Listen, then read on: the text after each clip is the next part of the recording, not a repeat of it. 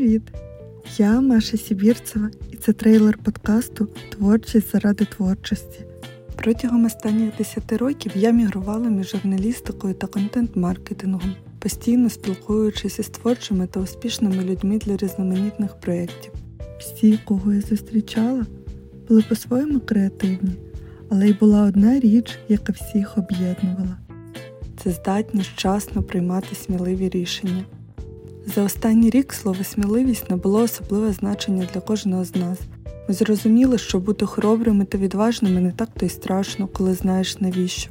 У той самий час творче ком'юніті обговорювало питання, чи замінить штучний інтелект креативні професії та взагалі, чи існуватимуть більшість з них за 10 або 20 років. Ця повістка змусила мене замислитись про те, що таке творчість і які її прояви. Чи є якась магія непідладна технологіям за кожну унікальну ідею? І чому творчість обов'язково потребує сміливості? Декілька разів на місяць я запрошуватиму до розмови креативників, митців та підприємців, щоб розібратись у цих питаннях, а також створити бібліотеку творчих і сміливих рішень, що крок за кроком формують образ сучасної України.